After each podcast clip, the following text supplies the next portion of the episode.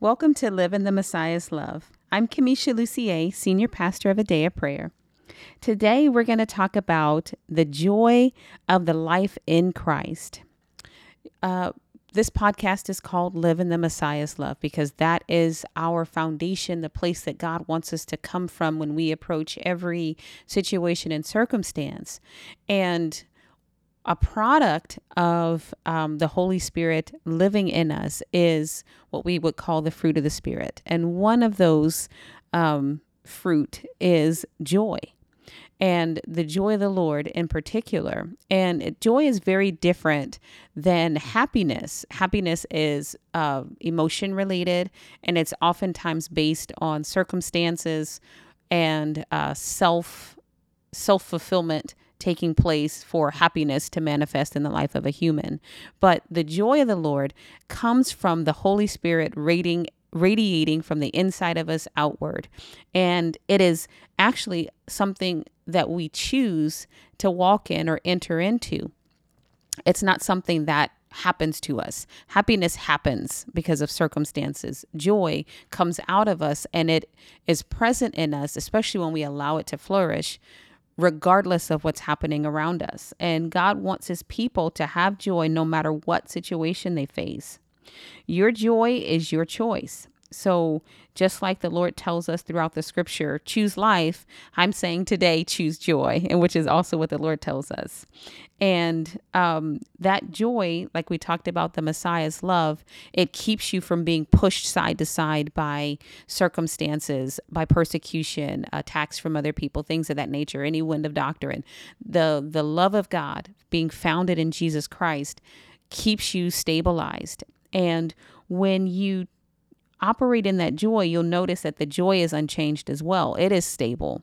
Um, that that's one of a feature or characteristic of God that we could we can look for and find about Him throughout the entire Scripture is that He is steadfast. He is immovable. He changes not, and He does not. He's not a yes and a no or a hot and a cold God. The promises of God in Him are yes, and in Him amen. And Jesus said it this way: Let your yes be yes and your no be no. Anything more than that is from the wicked one.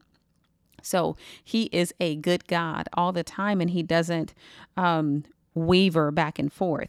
So, likewise, um, he doesn't want us to waver. Uh, let's look at John chapter 20, um, verse 29, real quickly.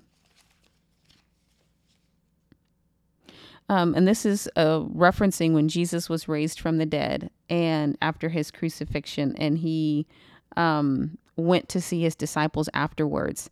Jesus said to him, Thomas, because you have seen me, you have believed. Blessed are those who have not seen and yet have believed. Now, this scripture is important to us because you can't always see joy. you can't always see a reason to feel joyous or to rejoice before the Lord and have a good, a positive outlook and attitude and find the best in the situation.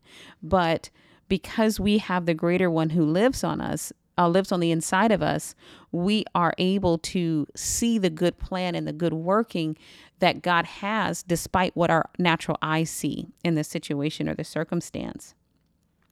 So it's important that we we take that perspective that we choose to let the joy of the Lord come forth from the Holy Spirit out of us. And there is a a stance that we have in Christ that we we are not moved by what we see. The just man shall live by his faith versus what he sees or experiences. And that's how we have to approach the joy of the Lord as well. We live and we enter into joy by faith.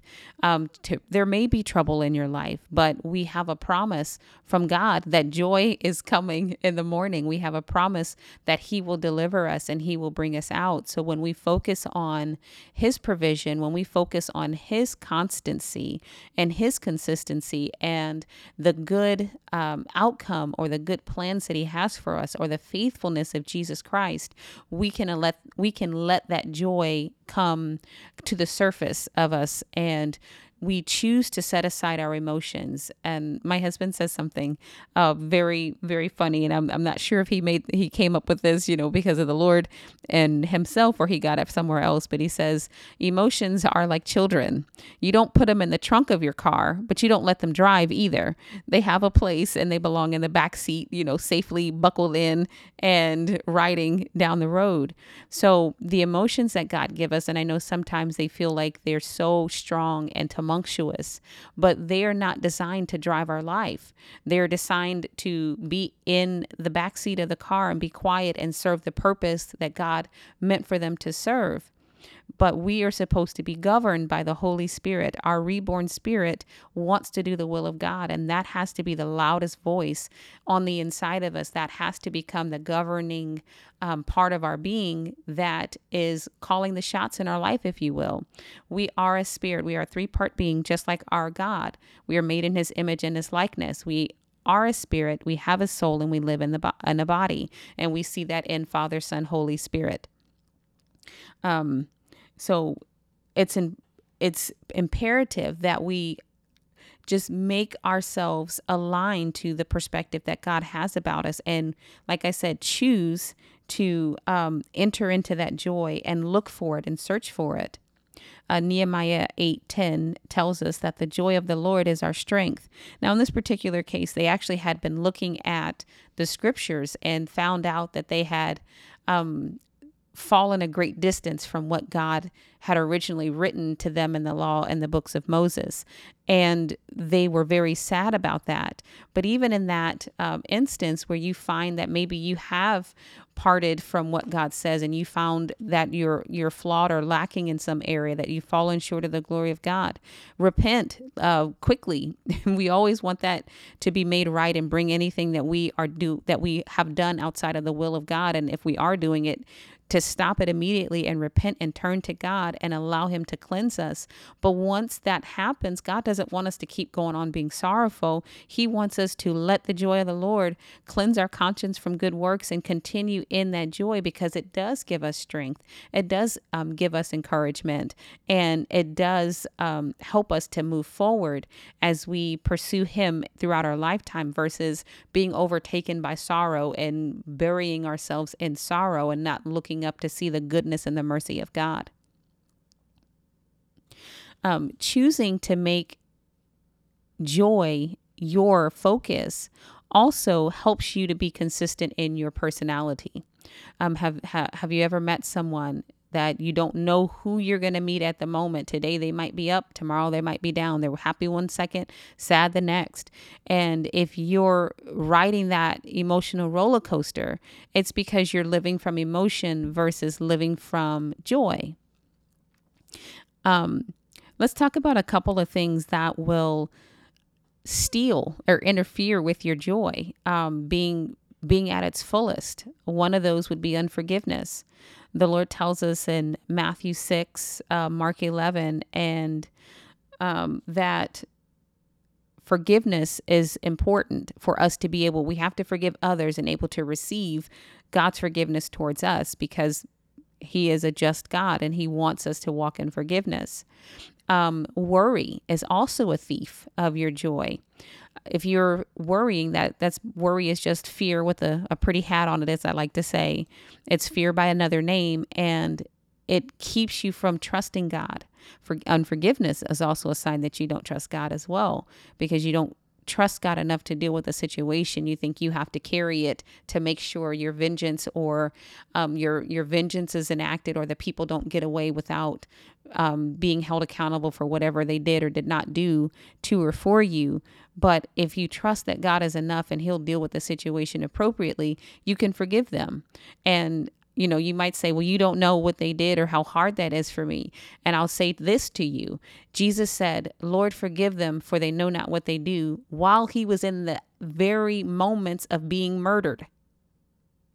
Think on that for a second. Are you being murdered at this moment? Okay, then forgive. If you're not, if you're listening to this podcast, you're not.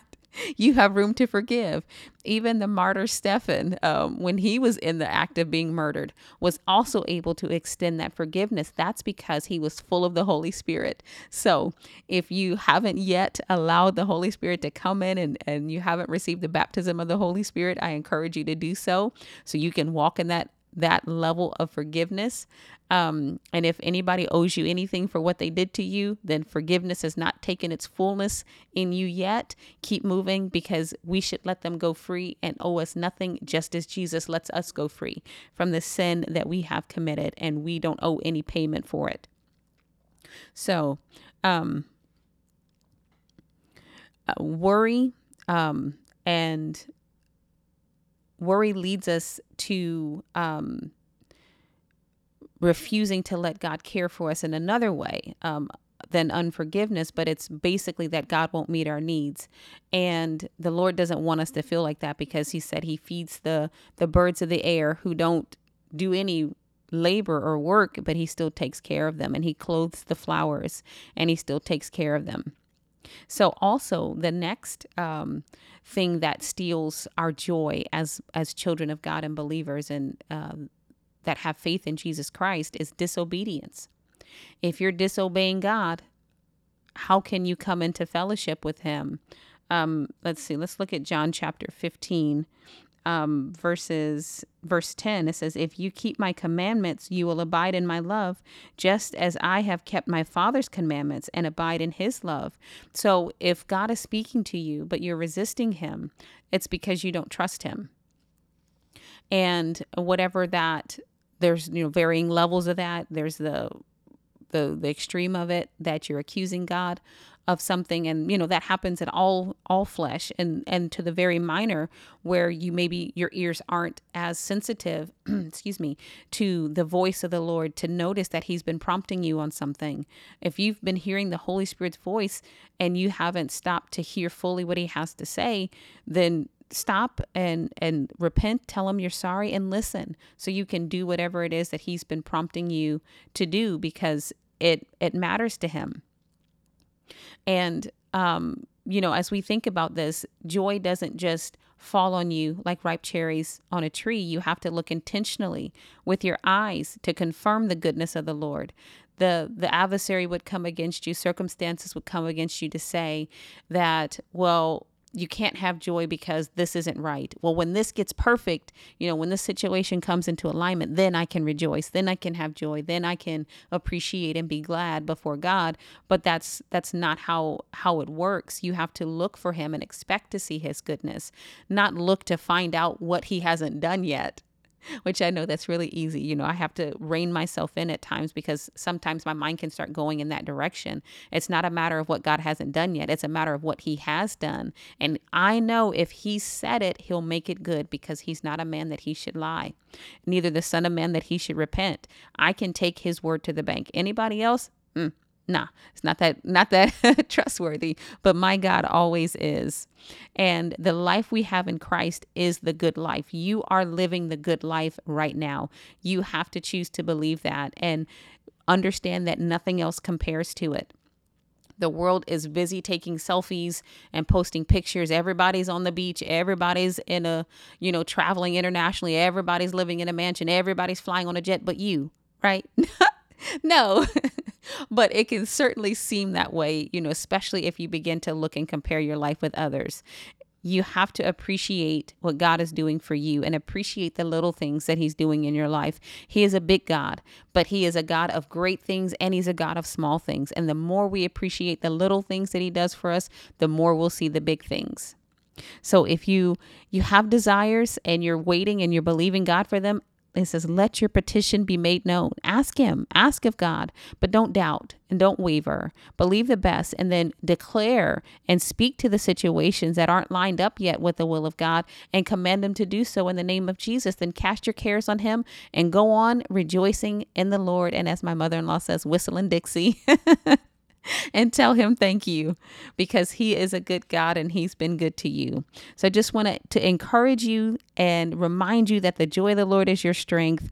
Make your choice today and choose it every day of your life to enter into his joy and rejoice in him and know that the, your life in Christ is the good life.